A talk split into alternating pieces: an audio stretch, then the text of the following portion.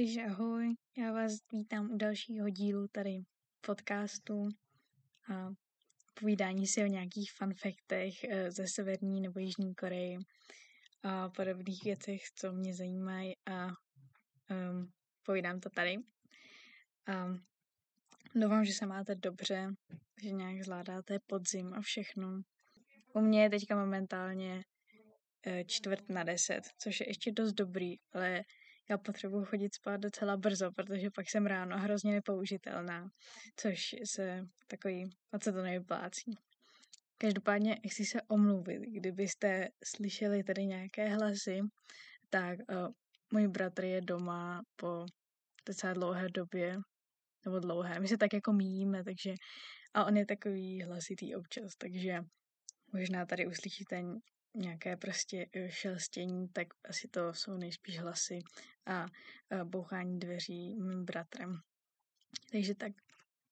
No, každopádně, ale protože jsem si řekla, že bych ten podcast chtěla nějakým způsobem rozšířit i o osobnosti, i když nechci z toho dělat nějaký děják nebo právě nějaký um, životy slavných, protože uh, ty jsou v tom dobrý a vědí, jak to dělají.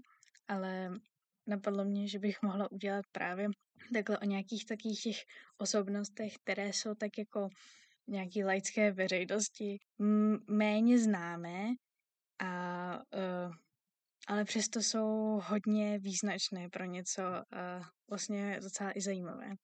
A protože jsem teda žena, tak dostojím tady svému pohlaví a první nějaká takováhle osobnost, kterou tady chci rozebrat, bude v kontextu Severní Koreji a bude se jednat o Kim Yo-jong, což je mladší sestra současného vládce Severní Koreje Kim Jong-una. Takže tedy půjdeme na to. Pohodlně se usaďte a dejte si čajíček. Čajíčky jsou dobrý. A poslechněte si něco o té téhleté, uh, řekněme, přezdívané korejské princezně. Kim Yo-jong se narodila zřejmě 26. září 1987. Právě u té rodiny Kimu jsou ty data narození takový vždycky nejasný, protože uh, si je tak minimálně tedy pánové si je tak nějak upravují, aby to uh, se dělo propagandě, nějaký, nějaké návaznosti na mýty a podobně. Takže taky není úplně jisté, kolik jí teda přesně je teďka. Ale tak řekněme, že právě to datum, jako ten rok 1987 je nějaký takový nejschudnější. Takže jí prostě teďka bude něco přes 30. Momentálně je teda součástí severokorejského politbyra a řídí oddělení propagandy ve straně. Jedná se o nejmladší dítě Kim Jong-ila, což byl Eh, předchůdce Kim Jong-una, tak jeho otec, vládce Severní Koreji předtím. Ten měl teda stejně jako zmiňovaného Kim Jong-una s konkubínou, kurtizáno chcete-li, která se jmenovala Ko Jung-hee. A vlastně je docela paradoxní, že Severní Korea je země, kde je společnost založená na určitém mixu konfuciánských tradic a komunistických ideálů, Eh, kde prostě se nějaké mnohoženství a projevy fyzické lásky a prostě jakoby pro potěšení, hlavně mezi mladými, je to, je, hodně se tam utlačuje a je to takové jako tabu pořád.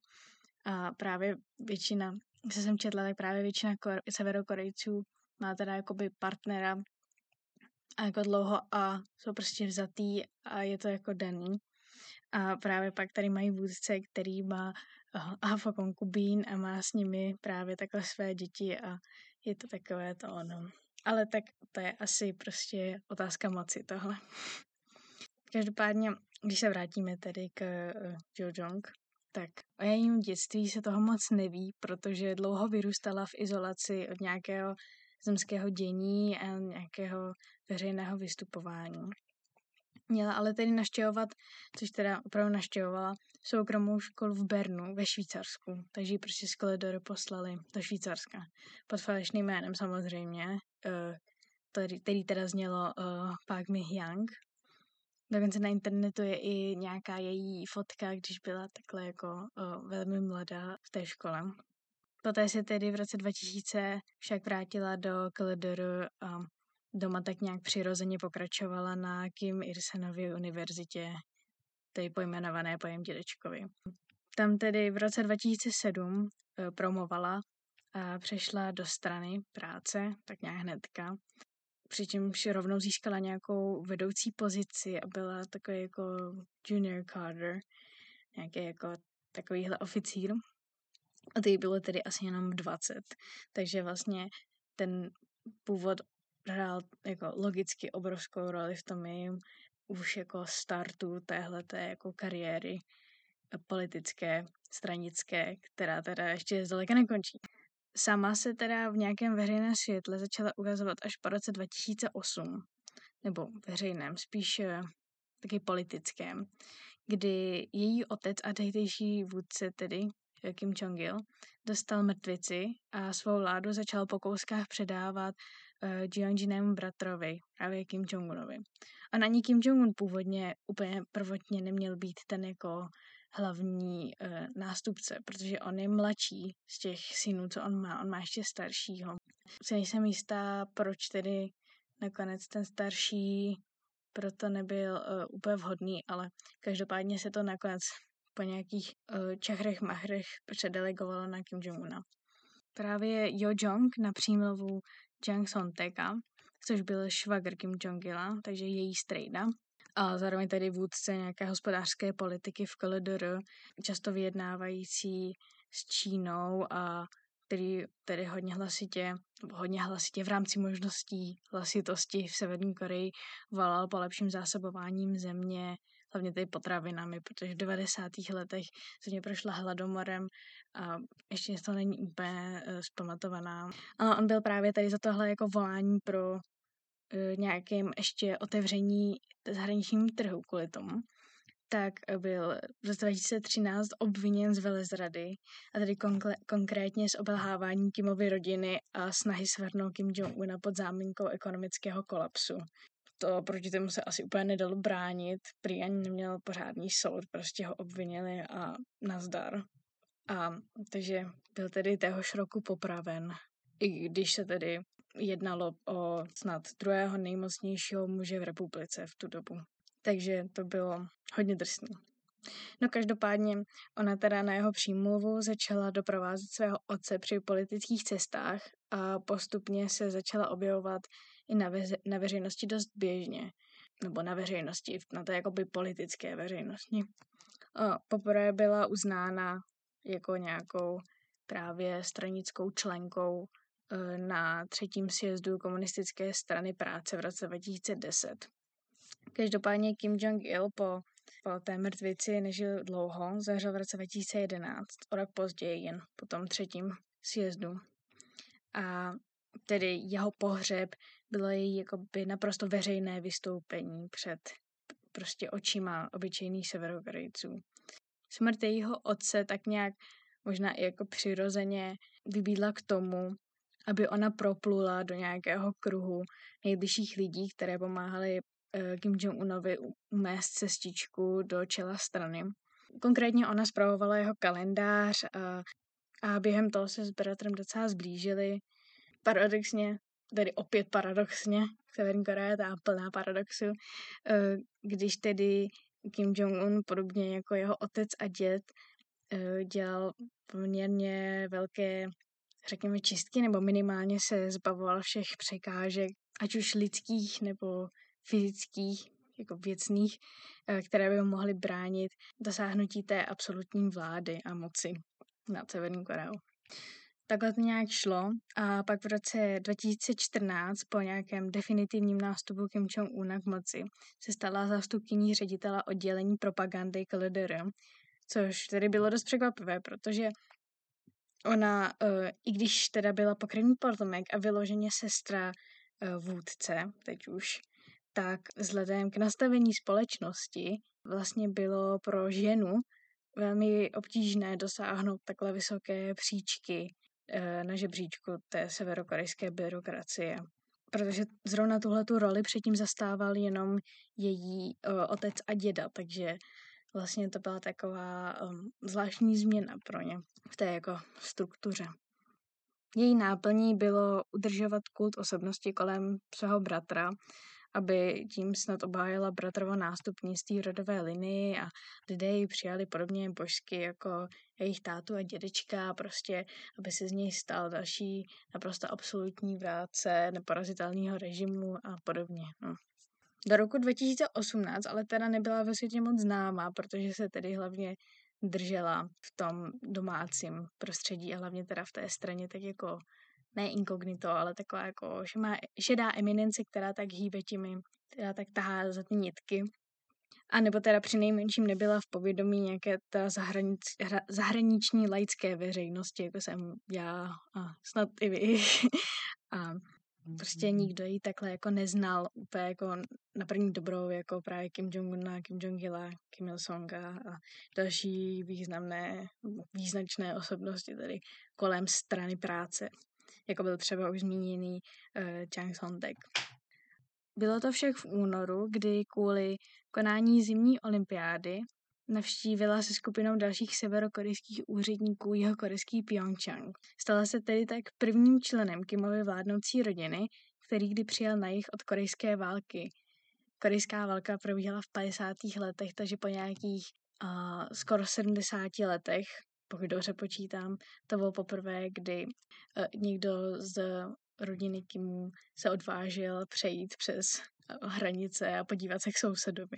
Při zahajovacím ceremoniálu seděla v loži s teď už tady bývalým jeho korejským prezidentem Moon Jae-inem a byl tam i nějaký uh, americký vyslanec s nimi.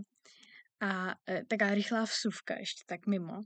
Ta olympiáda byla vlastně hodně zajímavá tady, co se týče vztahu Severní a Jižní Koreje, protože kromě tady tohohle setkání, tak to byla první uh, olympiáda jako v historii, kdy uh, na které KLDR a Jižní Korea postavili společný sportovní tým. To je ten, jste viděli třeba na hokej, to bylo nejlíp vidět.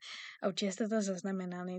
Tomhle fenomén, co se tam stal, se teďka říká Olympic Detente, nevím, jestli to čtu správně, ale právě uh, tady tohleto nějakým způsobem odstartovalo, ta její návštěva odstartovala nějaké diplomatické aktivity, které v tu dobu byly už prostě hrozně důležité. Ony tedy obě Koreje měly kvůli jadernému programu té severní a právě testování jaderných zbraní v roce 2017 jako až přes čáru napjatý vztah, a tedy plus se do toho hlásila Amerika a Donald Trump se sankcemi od OSN právě kvůli těm tomu jaderným programu, a které byly na KLDR rok předtím tedy uvaleny. Proto vlastně bylo nějakým způsobem hrozně pokrokové, nebo ne vyloženě pokrokové, ale tak jako byl to nějaký krok vpřed, takže vlastně, no, řekněme pokrokové, že posléze, jakmile ta olympiáda skončila, uh, Yu Jong se svým bratrem a ta delegací se účastnili a právě si jakoby domluvili nejen jakoby uh, setkání s tou korejskou stranou, ale i právě nějaké sumity s Donaldem Trumpem, jeden tedy v Singapuru, další v Hanoji, nebo i jednali s čínským prezidentem Xi uh, Jinpingem. A tedy uh, Yu Jong se de facto tím jako tady od tohohle roku, od toho roku stala tváří severokorejského dialogu s jihem, jak to hezky naformovala encyklopedie Britannica, odkud jsem mimo jiné taky čerpala. No, s Trumpem to ale na těch sumitech e, nedokázali úplně dohodnout, hlavně tedy na nějakých společných krocích a zase ten jaderný program tam tak jako problémoval. No a kvůli tomu ta Jo Jong byla jakoby odvolaná z politběra všech vysokých úřadů, které zastávala, protože to bylo nějakým způsobem nějaké selhání diplomatické na obě dvě strany. Tak to tady zase vypadalo, že se stáhla do pozadí a její postavení je oslabeno, ale potom na jaře 2020, a to jste asi zaznamenali, eh, Kim Jong-un na nějakou dobu zmizel z veřejného dění. Eh, právě se hodně mluvilo o tom jeho Eh, zdravotním stavu. Dokonce snad tam jako se bylo zmiňovaný, že byl i v komatu, nebo šlo snad o nějakou operaci, nebo takového. No každopádně byl docela jako minimálně pár týdnů to bylo. Právě mimo to, mimo veřejnost. A tak tedy během jeho absence se uh, Jo Jong vyšvihla zpátky, tedy na té vysoké příčky v té straně. Dokonce se o ní i začalo spekulovat jako o možné vladařce, pokud by to s Kim Jong-unem dopadlo nejhůř. Mimo jiné, i během té doby, během té absence, její eh, Kim Jong-una, její i připisován veřejný komentář namířený proti vládě prezidenta Moona, toho stejného, eh, se kterým se dělá v loži. Ježka kritizovala za tvrdá vojenská cvičení a uh, ona se o ní vyznačuje jako o vyděšeném psím štěkání, uh, protože tím jako chtěla demonstrovat, že vlastně i když teďka vůdce není na veřejnosti, tak uh, Kimova rodina je naprosto stabilní a určitě bude pokračovat a naprosto vždycky řečeno, že prostě proti ním jakoby nemají šanci a ti můžou kritizovat, jak chtějí a snažit se, jak chtějí oni, že všechno ustojí. Taková hodně stojí si za svým paní. Tady po tomhle výstupu eh, se zase během měsíce objevila zpátky v politbyru. Tedy Kim Jong-un se taky zase vrátil a ona tam doteď tak nějak kraluje a úřaduje. Zároveň od roku 2021 je v komisi pro státní záležitosti Severní Koreje a zajímavé je, že vlastně tady na, zase tady na těle těch vysokých příčkách a třeba zrovna v té komisi je to jako jediná žena. Protože v Koreji, Severní Koreji, je vlastně úděl ženy trochu jiný, než takhle vládnout. A, ale ona je asi dostatečně průrazná svým způsobem intelig- a inteligentní, že je schopná tady tohle zastávat a takhle posilovat ten režim. Co se týče nějakého jejího osobního života, tak od roku 2014 má být provdaná za nějakého dalšího vysokého úředníka, syna zase nějakého vyššího. Není to úplně podstatný asi. A e, má mít i dítě. Dokonce teda jsem našla na internetu, že prolítly drby o tom, že při návštěvě právě té zimní olympiády v Jižní Koreji měla být i těhotná, ale e, nikde jsem nenašla zmínku o dalším dítěti, takže Otázka, jestli to byl drb, nebo prostě drží dítě v tajnosti, nebo třeba potratila, nebo tak. Ale tak to je asi jedno. no a ještě, ještě teda nakonec, ještě jeden fun fact, tady z nejnovější doby. A to tedy, že podle spravodajské agentury Reuters ten od letoška nový prezident Koreje, uh, Yoon suk yeol nabídl Pyongyangu ekonomickou pomoc za to, že ukončí svůj jaderný program. Takže pokud Pyongyang nebo Severní Korea ukončí jaderný program, tak se Jižní Korea pošle do Pyongyangu uh, prostě spoustu nějaké pomoci. Jo Jong ho však odmítla uh, ve svém projevu, který, kterým na něj reagovala a uh, tam pronesla, a cituju teďka, že by měl raději zavřít pusu, jak náleží jeho imidži, který, když nemá co říct, než aby říkal nesmysly. Takže takhle uzemnila. No a ještě v tom samém projevu zároveň i obvinila Jižní Koreu z přenesení COVID-19 uh, eh, do té severní a vyhrožovala, že pokud se virus vrátí, tak udělá proti Jižní Koreji nějakou odvetu. Takže kdo ví, co nás čeká a, a jak to bude sladnoucí rodinu Kimu dál a jestli tyhle ty výrušky byly plané, nebo jestli to opravdu myslá vážně. No, každopádně je to hodně silná osobnost a silná žena. A vlastně je zajímavý vidět, jak se takovýhle severokorejský režim i vlastně díky ní hodně pořád drží. Takže to jsem vám jen tady chtěla říct tady o téhleté postavě, možná i trošku kuriozní tady novodobých dějin a třeba díky tomuhle zase víte o Severní Koreji trošičku něco víc. No, já bych to dneska tady ukončila. Byl to taky jako jednohubka věnovaná jedné osobě, tak snad to nevadí. A mm, doufám, že se vám to líbilo a, a vypili jste si už určitě studenní čajčík a všechno. Takže tak, no, tak mějte se hezky a žijte blaze a uslyšíme se třeba nějakého dalšího dílu nebo tak. Teď čau.